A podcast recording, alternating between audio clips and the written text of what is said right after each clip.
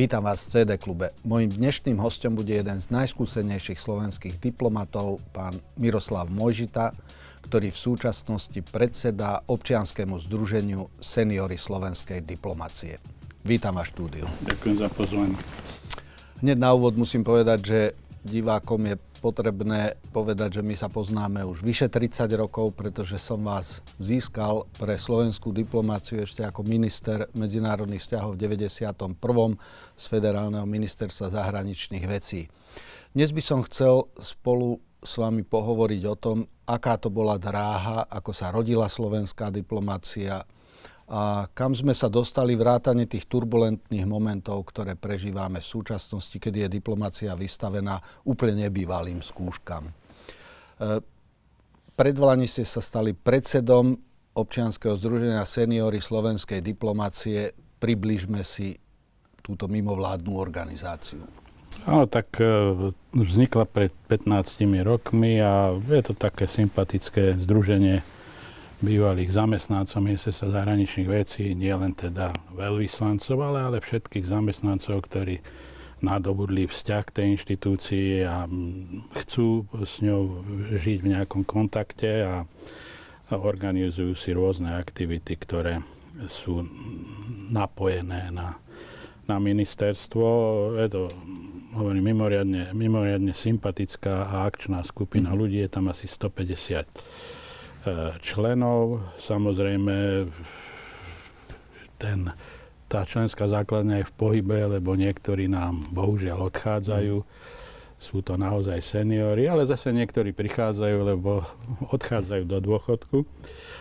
A v poslednom čase sme sa rozhodli, že okrem takých tých bežných aktivít skúsime niečo aj podniknúť a urobiť užitočné pre verejnosť a máme teraz rozpracované dva projekty. Takú knihu spomienok pod názvom Svedectvá skúsenosti, kde sme zhrnuli aktivity a písomné výtvory alebo svedectvá 41 autorov. Sú tam veľmi zaujímavé príspevky, sú tam autori, ktorí sú veľmi známi ako diplomati a nielen ako diplomati, ako Martin Bútora, Magdalena Vašáriová, Peter Weiss, ale aj ďalší a ďalší. A okrem toho chceme dať dokopy a už sa dokončí veľmi pracnú jednu publikáciu, biografický slovník slovenskej diplomacie. To je okolo 450 mien, sa to nazbieralo veľvyslancov, generálnych konzulov a riaditeľov slovenských inštitútov. V tejto relácii máme pravidelne diplomatov, ktorí hodnotia či už svoje pôsobenie, alebo uzatvárajú svoju životnú kapitolu, ale rád by som v tejto debate sa pohliadol za to 30-ročnou cestou. Ministerstvo zahraničných vecí tento rok spustilo celú sériu podujatí spomienkových pod názvom Misia Slovensko 30. Ako si spomínate na zrod Ministerstva zahraničných vecí? Nezačínali sme na Zelenej lúke, Milan Kňažko i ja sme ešte boli ministrami Ministerstva medzinárodných vzťahov, ktoré sa potom pretransformovalo úplne hladko na Ministerstvo zahraničných vecí. Ako došlo a kedy k tejto transformácii? No, samozrejme, že po voľbách v 92.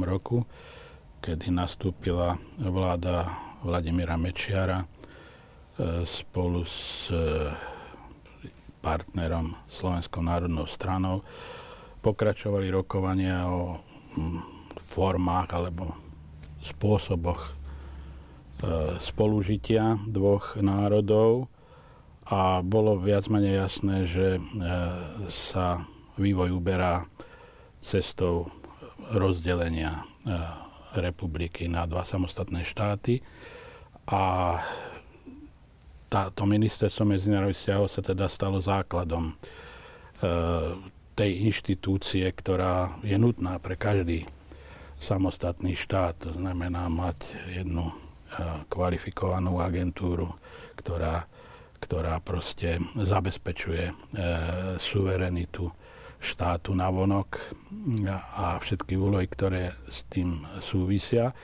A v podstate od toho výsledku volieb v 92. až do konca roku to bolo vlastne stále to ministerstvo medzinárodných vzťahov, ktoré ste vy vlastne aj vybudovali. Keď ste odchádzali, tak tam bolo, si dobre pamätám, 101 pracovníkov. No postupne sa naberali ďalší pracovníci a s perspektívou aj pracovníci vtedajšieho ministerstva, Federálneho ministerstva zahraničných vecí, ktorí mali prejsť k nám od 1. januára 1993, keď sa predpokladalo, že štát po dohode vznikne. Čiže vlastne založenie samostatného ministerstva zahraničných vecí Slovenskej republiky bolo až 1. januára 1993. takisto ako Českého ministerstva. Dovtedy vlastne zabezpečovali tej úlohy reprezentácie štátu navonok Federálne ministerstvo zahraničných vecí. No a k tomu samotnému deleniu. Veľakrát v zahraničí pomerne dosť obdivne, predovšetkým krajiny, ktoré sa rozdelili, Juhoslávia, bývalý Sovietský zväz, hodnotili ten samotný akt delenia. Vy ste stáli pritom spolu s českými partnermi z Federálneho ministerstva zahraničných vecí. Ako k tomu samotnému rozdeleniu došlo a do akej miery mali možnosť českí alebo slovenskí diplomati sa rozhodovať, do ktorej zahraničnej služby pripadnú? Samozrejme, že tá operácia bola veľmi, veľmi zložitá a bola uskutočnená v konzultácii so zahraničím, pochopiteľne, a hlavne s tými v zahraničí, ktorými sme boli bližšie, tak povediac, na štáty Európskeho spoločenstva. A proste sme sa učili, ako je možné proste vstúpiť do medzinárodných vzťahov ako nový subjekt. A samozrejme, najdôležitejšou vecou bolo, aby sme po tom akte rozdelenia štátu na dva samostatné štáty boli priznaní zahraničím, to znamená štátmi sveta. No a k tomu bolo potrebné, aby obidva nové štáty sukcedovali do všetkých medzinárodných zmluv, či už bilaterálnych alebo multilaterálnych, bývalého Československa. Čiže tam sme museli vytvoriť predpoklad preto a robili sa rôzne konzultácie, diskutovalo sa na tú tému s diplomatickým zborom v Prahe a jednoducho nakoniec ten priebeh bol veľmi hladký, koordinovaný, rovnaký zo strany obidvoch nových subjektov medzinárodných vzťahov. Samozrejme, bolo potrebné rozdeliť tak majetok bývalého Federálneho ministerstva zahraničných vecí, potom ľudí, teda tie ľudské zdroje, ako sa dneska hovorí, no a všetky tie záväzky, prípadne ktoré boli bývalého Československa, bolo tiež treba rozdeliť medzi tie štáty. To znamená, ak sme boli členmi nejakých komisí, orgánov v rámci OSN, bolo treba sa dohodnúť českou stranou, či česká alebo slovenská strana zostane reprezentovať a pokračovateľom tej alebo inej úlohy. A všetky tieto veci sme naozaj zvládli vo veľmi, povedal by som, takej priateľskej a atmosfére a vzájomnej úcte. Musím povedať, že to bolo výnimočné. To obdivovali aj kolegovia, diplomati, ktorí to sledovali z Prahy. Celý tento proces bolo im sympatické, že sme sa dokázali takým spôsobom dohodnúť. I keď potom dosť dlho niektorí naši diplomati to tak zdôrazňovali, že to rozdelenie Československa bolo mierové a také vlastne hladké. A málo si uvedomovali, že vlastne ten dobrý príklad je v podstate pre niekoho aj zlý príklad. Viete, lebo ukazovať, že na začiatku 21. storočia alebo na konci 20. storočia je možné rozdeliť štát bez problémov, bez veľkých kríz, ako je pre niekoho aj zlá správa. Lebo štáty sa nepríliš radi delia. Takže bolo treba sa proste správať úplne normálne. Vznikli sme samostatný štát a ideme ďalej. Čiže uznanie Slovenskej republiky a Českej republiky bolo úplne hladké. Bol niektorý z momentov, ktorý máte v pamäti, že či už z OSN alebo z niektorých kľúčových krajín, ktoré museli uznať Slovenskú republiku, že bola nejaká pochybnosť, alebo toto prebehlo úplne hladko? To prebehlo hladko s tým, že my sme poslali nóty, aj slovenská časť, aj česká, všetkým týmto stranám ešte v decembri, že teda takáto nová skutočnosť vzniká od 1. januára. Požiadali sme ich o uznanie. Tie nóty mali jednotný obsah z obidvoch strán. Dve veci boli také drobné, zádrheli, ale také momenty. Napríklad Čínska ľudová republika žiadala, aby v tej note, ktorú sme aj česká strana, aj slovenská strana poslali, bolo zdôraznené, že uznávame proste zvrchovanosť Číny nad Tajvanom.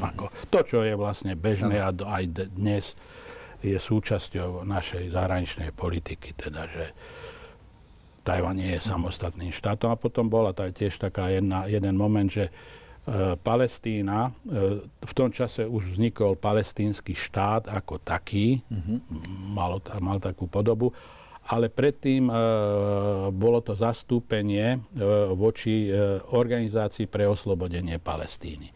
A tam proste chceli arabské štáty, aby sme teda uznali ten štát ako taký. Lebo Československo ho uznalo. Hej. Čiže tam boli nejaké váhania v tomto, ale to sa tiež ako uskutočnilo bez problémov. Delenie majetku a delenie personálu. Zastavme sa pri týchto dvoch skutočnostiach.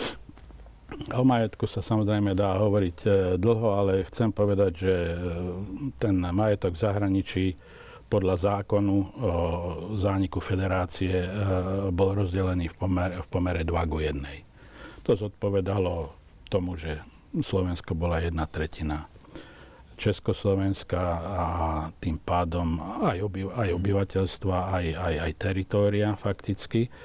A tým pádom tento princíp bol v tom zákone akceptovaný z oboch strán. Čiže išlo o to ohodnotiť ten majetok v zahraničí. Áno, a potom proste ho rozdeliť na 2/3 a 1/3.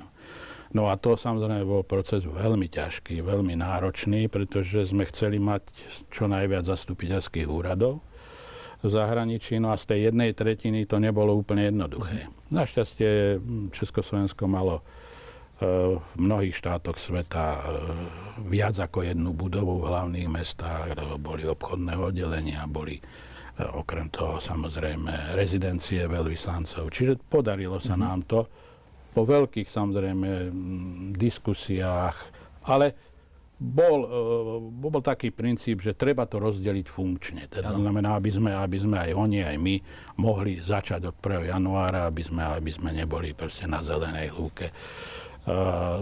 Boli rôzne tam drobnosti, by som povedal, diskusné, keď už nám bolo úplne jasné, že je to úplne v poriadku, lebo ten majetok v zahraničí proste ohodnotila zahraničná firma americká American Appraisal a ona ho ohodnotila podľa jednotnej metodiky a bolo úplne jasné, že ona vôbec netušila, čo prípadne jednej alebo druhej strane, čiže nemohla nadržať nikomu, ani nemohla byť z tohto hľadiska ovplyvnená, ale boli mnohí aj na Slovensku, ktorí si mysleli, že to zase nedopadne dobre pre Slovensko, to delenie a tak ďalej. Pamätám sa na jednu veľmi ťažkú debatu na zahraničnom výbore, kde som bol s ministrom Kňažkom, ktorého poslanci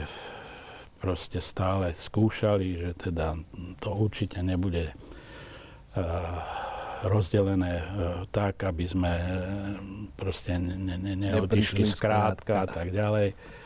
A on to veľmi podrobne vysvetľoval tú metodiku a tak ďalej. A napriek tomu vtedajší podpredseda Národnej rady pán Huska povedal, že Milanko, ale vieš, tí Česi nás zase oklamú. A už naozaj Kňažko nevedel, čo má na to povedať, tak povedal: Gusto, ale nech ťa poteší, že to bude posledný krát.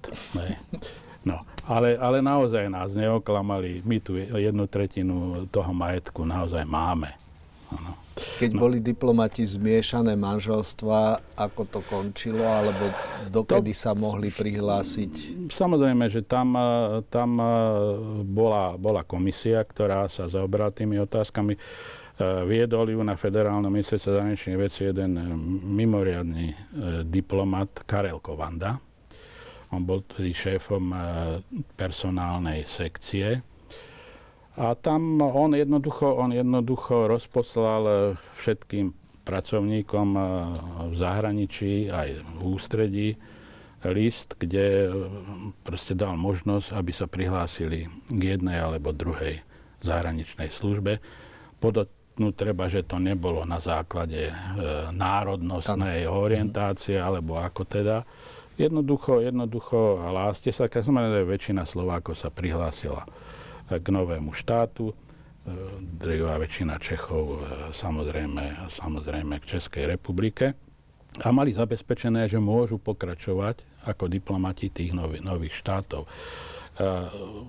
Celkom prirodzene sa stalo, že v Českej republike v Prahe na novom ministerstve ostalo asi 20 Slovákov, ktorí jednoducho proste boli už príliš dlho v Čechách, boli tam usadení, deti a tak ďalej, zmiešané manželstva.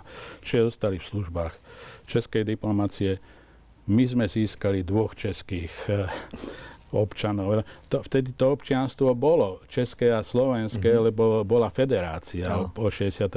roku, čiže my sme v občianskom preukazu mali, že sme buď občania Slovenskej republiky alebo Českej republiky. Takže takto sme získali 2 českých ako občanov. Ale prebehlo to tiež veľmi... Boli tam zaujímavé veci. Ja som napríklad... Bol tam jeden vynikajúci český diplomat Ivan Bušňak, ktorý bol šéfom kabinetu posledného federálneho ministra zahraničných vecí Jozefa Moravčíka. A ten by sa nám bol zišiel, keby prišiel k nám, ale on sa rozhodol, že zostane v Prahe. Potom sme mali na seba šťastie, lebo aj ja, aj on sme boli veľvyslancami svojich štátov v Belehrade. Od 93. po vzniku Slovenskej republiky do 98.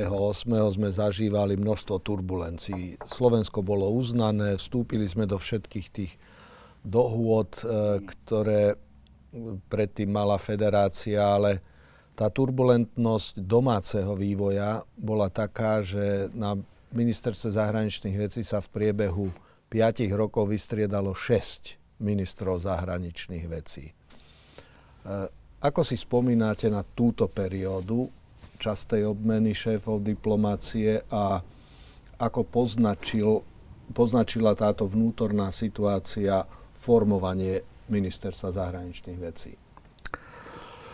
Samozrejme, že najdôležitejšie bolo, ako ten štát vstúpi do medzinárodných vzťahov, s akou nejakou víziou alebo koncepciou tam vôjde.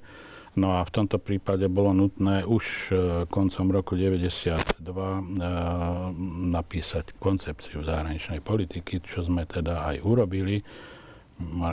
Na nej sa napríklad podielal hlavne ako hlavný autor Svetoslav Bombík, známy politológ, ktorý bohužiaľ potom nešťastne zahynul. pri autohavárii a bol tam v tom týme napríklad Rastislav Káčer, mladý Rybárikovec. Oni dali dokopy koncepciu, ktorá bola jasná v tom, že ideme sa usilovať o vstup do európskych spoločenstiev, vtedy to ešte nebola únia, ale spoločenstva, a do Severoatlantickej aliancie. No, ale v tejto úplne jednoznačnej podobe to neprešlo na politických grémiách vtedajšieho HZDS vládneho a SNS.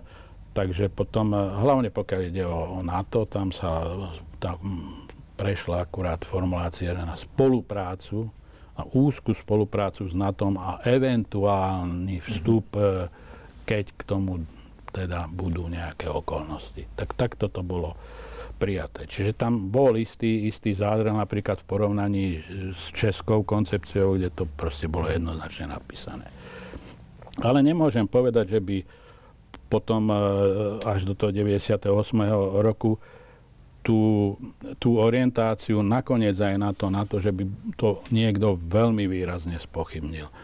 Čo bolo dôležité v tom období, že sa podarilo podpísať základnú zmluvu s Maďarskom. To bolo za vlády Vladimíra Mečiara, on ju podpísal. Tá zmluva bola mimoriadne samozrejme dôležitá a boli sme veľmi v tom prípade aj pochválení v Európe za to, ako sme elegantne proste dali dokopy jeden dôležitý bilaterálny vzťah. Napríklad Rumunsku sa to nepodarilo v rámci vtedajšej aktivity Pakt Stability v Európe.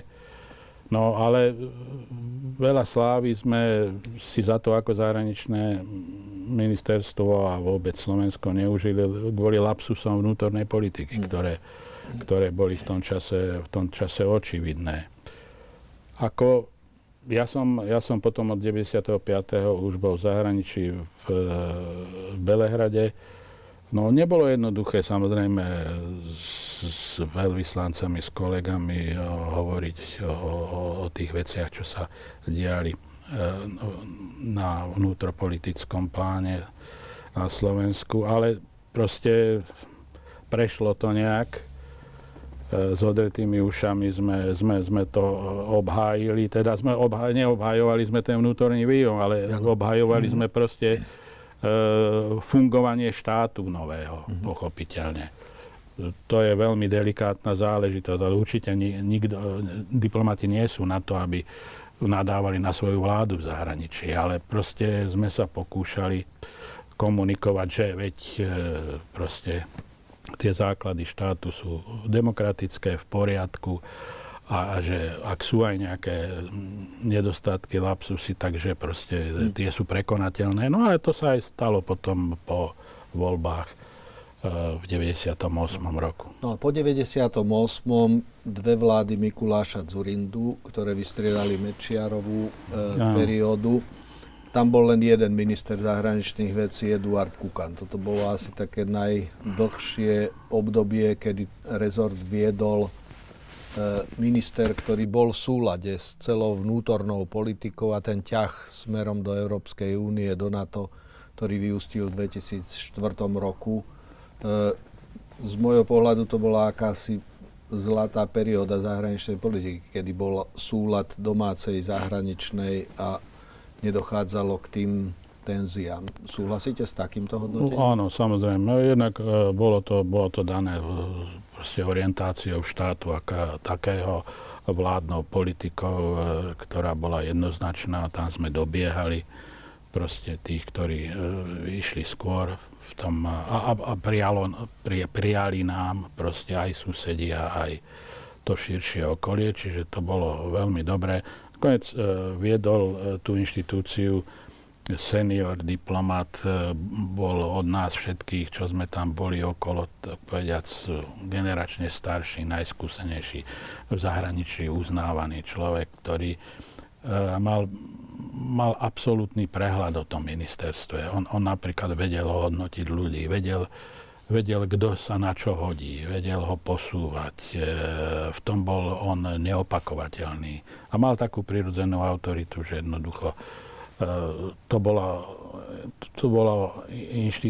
tá inštitúcia bola stabilná, ale dynamicky proste sa rozvíjala podľa tých potrieb, ktoré boli na stole. Veď v tom čase bolo potrebné začať to ministerstvo orientovať na rokovania s Európskou úniou.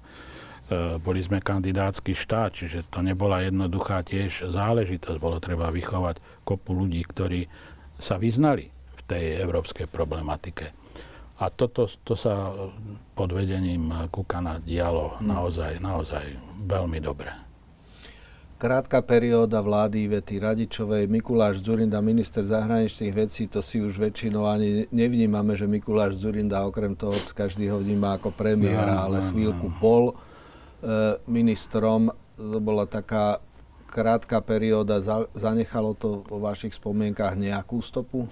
Ja som vtedy bol v zahraničí, ja som bol veľvyslancom v Sarajeve, ale on sa veľmi zaujímal o Západný Balkán. On vedel, že to je proste oblasť, ktorú, tak povediac, potrebujeme nejak vťahovať smerom k Európskej únii, a zároveň si uvedomil, že by sme mohli v tom zohrať aj istú úlohu ako štátu, ktorý teda napreduje úspešne.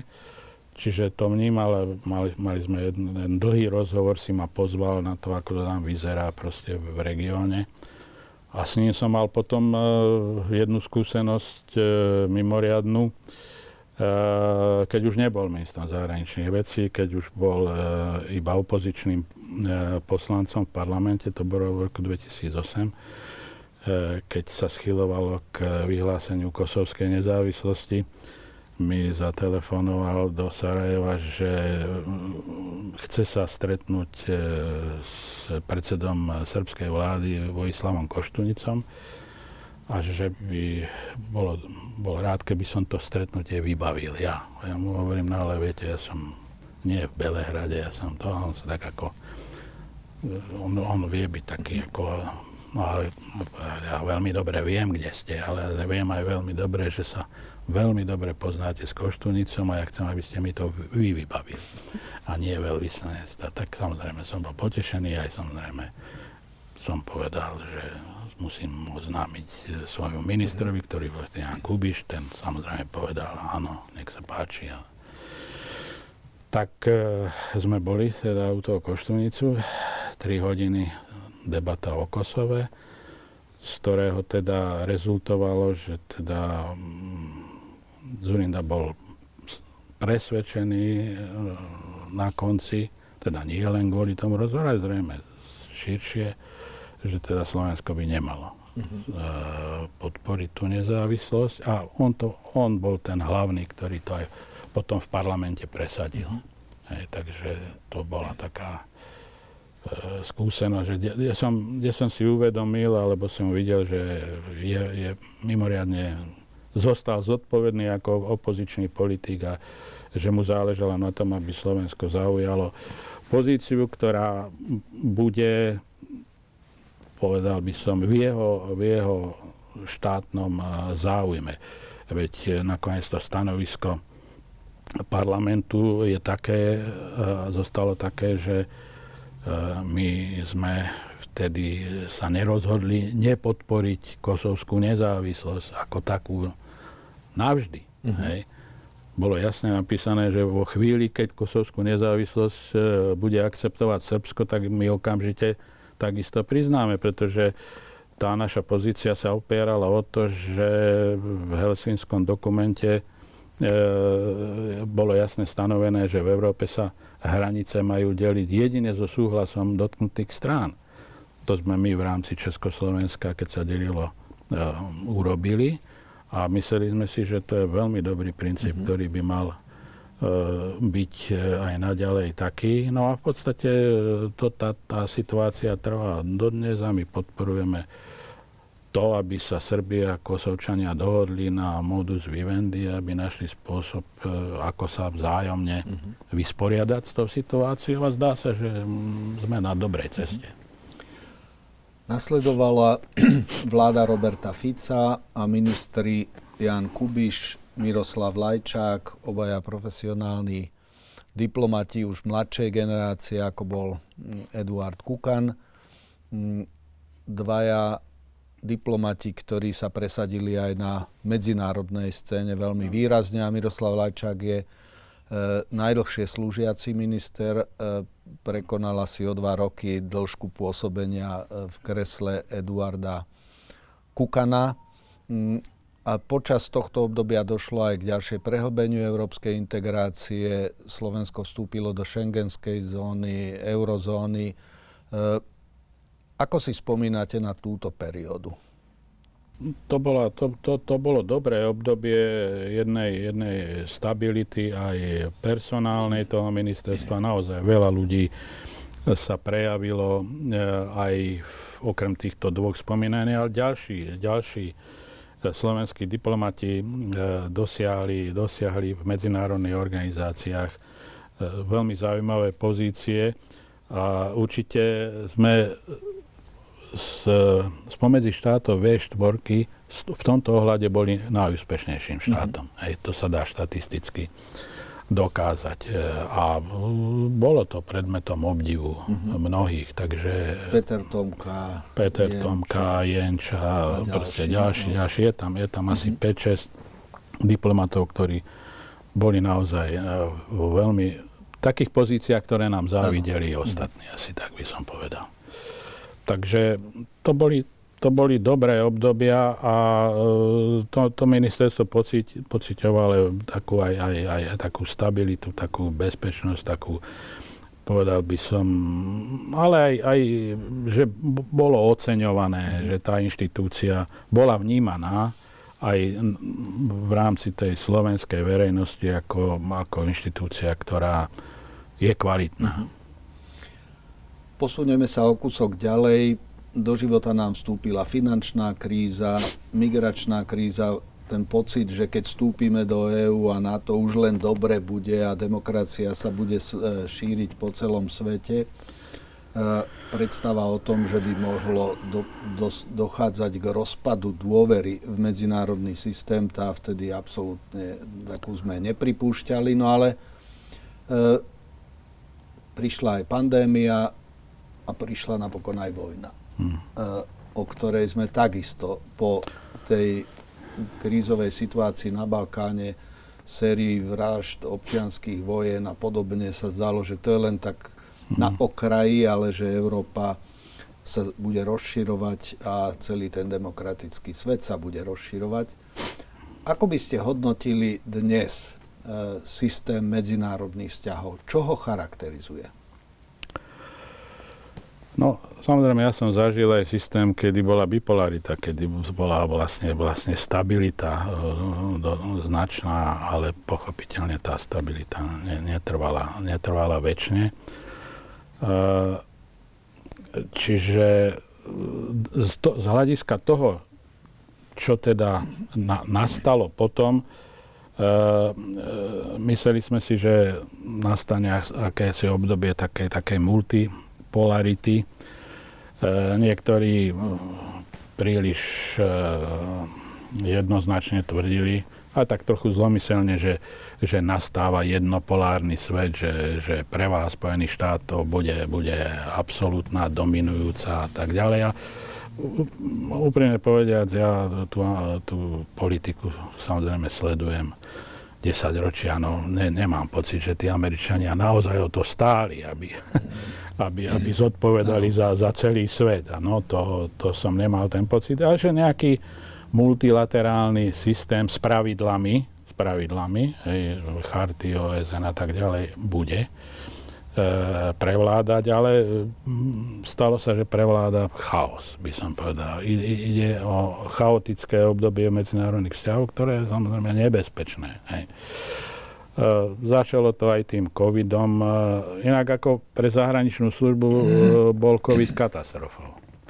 Áno, málo kto si uvedomuje, ale ten covid, ako všetky povolania boli za nejakým spôsobom zasiahnuté, ale tak ako diplomácia, hádam, nebolo nič tak zasiahnuté. Diplomácia to je proste, to sú kontakty, to sú stretnutia, to sú aktivity, kedy sa neustále stretávate s ľuďmi, presadzujete, organizujete komunikáciu v zahraničí, aby ste presadzovali svoje záujmy a zrazu to prestalo. To sa nedá ani telefónom, ani virtuálne. Proste to je úbohá nahrážka toho, čo tá diplomácia predstavuje. Čiže to mi, ja napríklad, mňa to tiež zasiahlo na mojom poslednom poste v Úžhorode, keď som na záver svojho pobytu chcel urobiť jednu vec, ktorú si prijali tí priatelia ukrajinskí, zakarpatskí umelci, aby sme zorganizovali prvú výstavu diel Andy Warhola v Ukrajine, v Úžhorode. A oni boli úplne nadšení, keď sa mi to vlastne podarilo dohodnúť s mladým vedením toho múzea v Medzilaborciach. Vypracovali jeden projekt, našli sme nádherný priestor.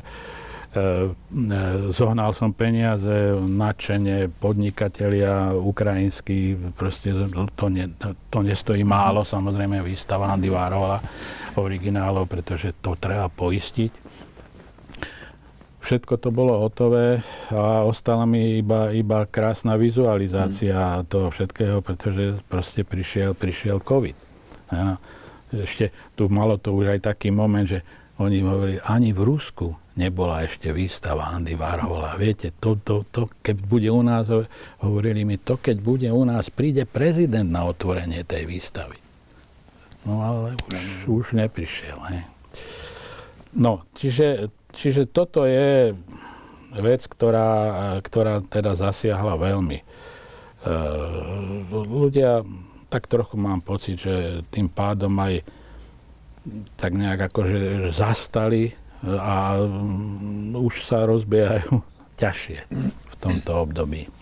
No a v tejto perióde vedú rezort dvaja ministri, alebo viedli, Ivan Korčok, Rastislav Káčer, dvaja diplomati, ktorých ste prijímali na ministerstvo pred tými 31 zhruba rokmi. V akých podmienkach pôsobia oni teraz v týchto časoch a ako hodnotíte ich pôsobenie?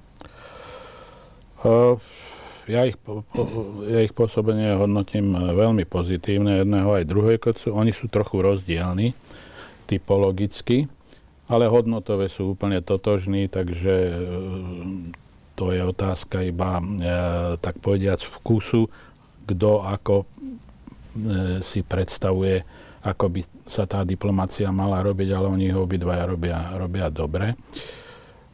Som o tom presvedčený. Oni mali k tomu veľmi dobré predpoklady, boli absolventi tej Rybárikovej akadémie, veď my sme 40 tých frekventátov tej akadémie prijali v 92. na jeseň na ministerstvo.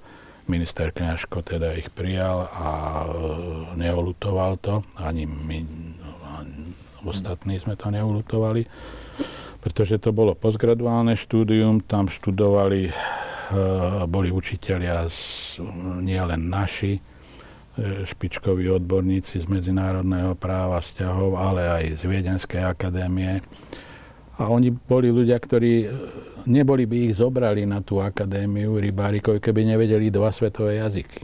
Hej, čiže to boli prakticky hotoví ľudia už len tým výberom, že sa dostali na tú Rybárikovú akadémiu. A tam proste získali jednu fantastickú motiváciu, ktorá ich neopustila za tých vyše 30 rokov, čo pôsobia v tej zahraničnej službe. A oni sú takí dvaja špičkoví reprezentanti tejto veľmi kvalitnej skupiny ľudí, povedal by som.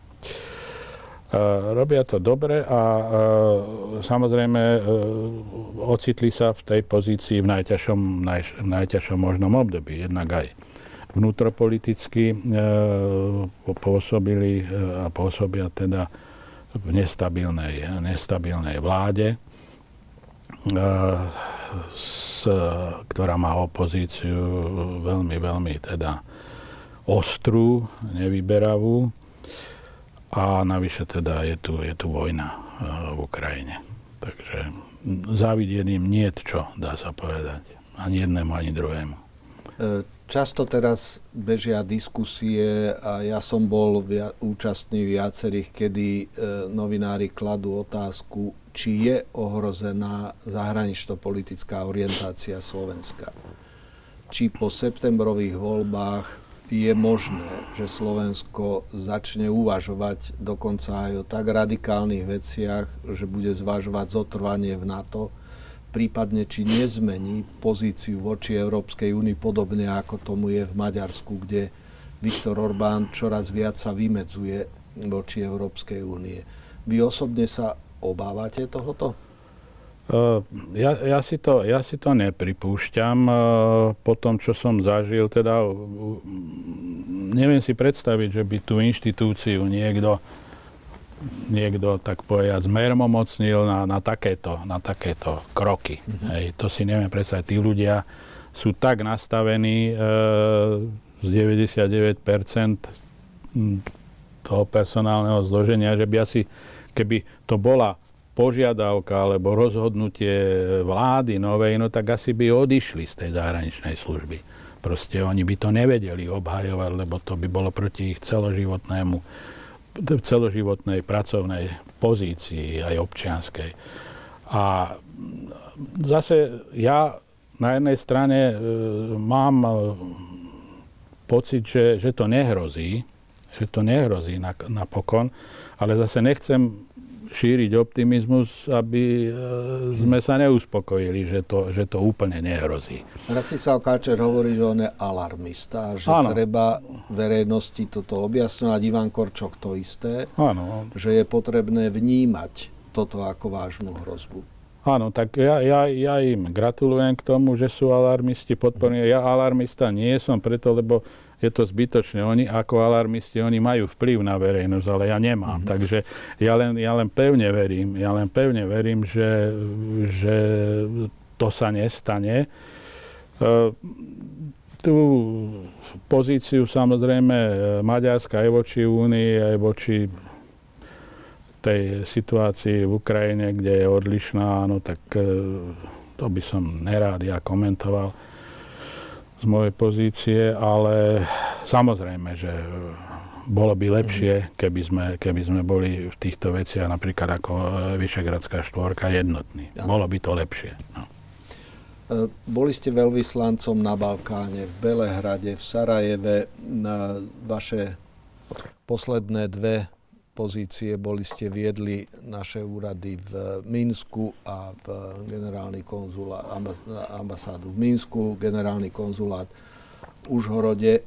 Do akej miery vojna na Ukrajine z vášho pohľadu zmenila vnímanie občanov na Slovensku toho, kam patríme, respektíve do akej miery vás prekvapili reakcie obyvateľstva, ako sa máme k Ukrajine v tomto vojnovom konfliktu správať? Mňa prekvapili tie posledné rôzne výskumy, dokonca, že okolo 40% občanov Slovenskej republiky, ja neviem, aký to bol, či je to na hodnoverný výskum, by podporovalo, keby Ukrajina jednoducho sa vzdala časti svojho územia za to, aby nastal mier. Hej. To mi pripadá taký, povedal by som, naivizmus zo strany tej časti slovenskej verejnosti, ktorý to až trestuhodný a naivný prístup k tejto matérii, lebo viete, tak si kladiem otázku, keďže som prežil ten Balkán, a ako sa to tam všetko odohrávalo.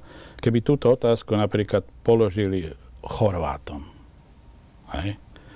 Že či by 40% Chorvátom, lebo tí si tiež prajú mier, ako aj my, však oni sú v Európskej únii, v NATO, malý štát, pre Boha, nebojujme, poďme nejak zabezpečiť mier. No presvedčený som, že tam by boli iba jednotlivci za to. A to z jednoduchého dôvodu. Lebo Chorvátsko si svoju nezávislosť vybojovalo krvou. Áno, bola to krvavá vojna a tí ľudia si vážia svoj štát a vedia, čo to je jednoducho územná celistvosť toho štátu. Áno. A to, keď niekto si myslí, že je to v celku akceptovateľné, možné, tak to svedčí o tom takom ľachtikárskom prístupe k vlastnému štátu. Áno. Áno, prišli sme k nemu tak trochu aj v porovnaní s inými ľahko. Ako tie rokovania neboli jednoduché, to bol masterpiece svojím spôsobom. Nemožno proste vôbec podceňovať tú politickú reprezentáciu, ktorá doviedla, i keď sa dopustila veľkých chýb potom vo vnútornej politike, ale to bolo historické dielo. Ale ľudia jednoducho majú pocit, že zrejme to tak má byť a bolo. A to ma dosť nemilo prekvapilo. Asi je čo ľuďom vysvetľovať, lebo tu bol porušený jeden princíp, ktorý je absolútne kľúčový. Proste nedotknuteľnosť, územná celistvosť štátu, zvrchovanosť. Pokiaľ toto nebude súčasťou, alebo pokiaľ tento princíp je možné narušovať vonkajšou silou, hej, či už hrozbou tej sily, alebo priamo jej použitím, tak žiadna dobrá budúcnosť nás nečaká. Jednoducho, to je axioma. Prešli ste z diplomácie federálnej celú Slovensku, ste prešli, slúžili ste počas všetkých doterajších ministrov zahraničných vecí. Na záver vašej kariéry vediete občianske združenie Seniory slovenských diplomácie a zároveň aj vyučujete na Diplomatickej akadémii Rybárikovcoch. Čo mladých ľudí ťahá stále do diplomácie a keď im odozdávate skúsenosť, učíte ich, ktoré sú tie základné veci, ktoré sa im snažíte odozdať o diplomatickej profesii? Predovšetkým im hovorím, že diplomácia ako remeslo má aj také elegantné aspekty, elegantné stránky. Je to veľmi príťažlivé, ale stále hovorím, že hlavným cieľom diplomácie je ochrana štátnych záujmov. A že tie treba ochraňovať jednoducho v každom prípade a vždy, že to je hlavné poslanie, že kto to nerobí, sa spreneverí tomuto remeslu. A hovorím im aj to, že niekedy tú eleganciu treba dať bokom, keď ide o štátne záujmy, že treba možno aj udrieť po stole a samozrejme zároveň hovorím, že ak sa chystajú byť diplomatmi, tak budú diplomatmi malého štátu. To znamená, že to presadzovanie tých záujmov môže byť úspešné jedine za dvoch predpokladov. Že sme v dobrých konšteláciách s inými, áno, a tým máme nejakú silu a okrem toho, že máme argumenty. Že sme schopní znalosťami a argumentáciou presvedčiť toho partnera, druhú stranu, aby akceptoval naše prístupy k danej téme a aby sme tie svoje záujmy obhájili. Lebo veľký štát samozrejme môže silou zbraní. Nemusí to byť použitie, ale silou svojej ekonomickej moci, politického vplyvu, váhy a povedzme zbraňových systémom mnohé veci môže dosiahnuť pri ochrane a rozvíjaní svojich záujmov. Ale my hovorím, že diplomacia je v podstate v porovnaní s tým, že nemáme na to, aby sme si vyvinuli medzikontinentálne rakety a atomové zbranie, že pomerne, ide o pomerne lacný biznis. Hej. Len potrebujeme mať dobrých diplomatov, naozaj šikovných, ktorí sú schopní presadiť záujmy štátu navonok. No, úplne posledná otázka. 4 dekády v diplomácii asi spolu? Asi už, no. Asi 4 už. Dekády. Ak by ste, a pozriete sa za svojou pracovnou kariérou, pôsobením, menili by ste? Alebo ste spokojní s tým, že ste boli diplomatom? Nemenil by som, ale na druhej strane tam je jedna dôležitá vec, že v tomto remesle sa môžete vlastne niekedy, ale aj ste prinútení sa cítiť ako začiatočník, lebo tie výzvy sú stále a stále nové. Je to fajn, ale niekedy to môže byť aj frustrujúce. Napríklad frustrujúce to bolo v situácii, keď začala táto vojna. Proste keď Rusko tú vojnu zajalo, kopa ľudí sa ma pýta, či som to predvídal. Ja som to nepredvídal. Ale ja som to nepredvídal nie z nejakej, si myslím, naivity, ale ja som bol hlboko presvedčený, že Rusko nezačne plnohodnotnú vojnu s cieľom zničiť Ukrajinu. Ja som vedel, že ten Donbas oni chcú, že toho Krímu sa nechcú zdať a tak ďalej. Ale že sa pokúsia zničiť štát ako taký, že zaútočia na hlavné mesto, to som proste ani vo sne nepredpokladal a z jednoduchého dôvodu. Lebo ja som 3 roky na tej Ukrajine pracoval. Ja som videl, aká je tam nálada ľudí. To nebolo tak, že proste príde nejaký vonkajší zásah a systém sa zrúti. Naopak, Ukrajinci získali sebavedomie. Oni po tom ponížení, ktoré nastalo po tom, ako im odobrali Krym a oni nevystrelili. Áno, tam vznikol jednoducho hnutie vnútorné, kde vzrástla identita ukrajinská. Bolo úplne jedno, či ľudia hovorili rusky alebo ukrajinsky. Jednoducho ten štát, Putinovi sa podarilo ten štát zjednotiť a postaviť ho úplne na nohy a z akcie schopniť. A on to jednoducho, zdá sa, nevedel. Čo bolo očividné. A muselo to byť očividné pre všetkých jeho, podľa môjho názoru, podriadených. Mne to niekedy pripadá, že oni ho podviedli.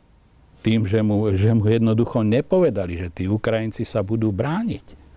Áno, a oni sa naozaj bránia. Je to ťažká situácia, ale bránia sa a podľa mňa sa nevzdajú. To, čo si myslí 40% Slovákov, že oni sú schopní proste teraz sa vzdať časti svojho územia, proste nie je to tak. To je jeden sebavedomý, silný národ, ktorý jednoducho dostal toho veľkého medvedia do veľmi zložitej situácie. A ja pevne verím, že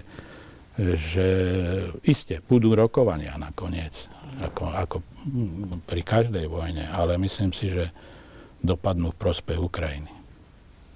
Ďakujem veľmi pekne, že ste prijali pozvanie, že sme prešli túto celú dráhu 3 dekád vývoja rezortu slovenskej diplomácie, ale samozrejme aj vašej práce a práce ďalších diplomatov, ktorí, verme, že viaceré také tie znepokojujúce tendencie, ktoré ste aj spomínali vo verejnej mienke, respektíve v manipulovaní verejnosťou, že prekonáme a rezort diplomácie bude vytvárať to, čo má, starať sa o teritoriálnu integritu a objasňovanie občanom, kam patríme, že sme súčasťou toho, čo sme sa snažili Európskej únie, Severoatlantickej aliancie. Prajem vám i združeniu, ktoré teraz vedete, všetko dobré.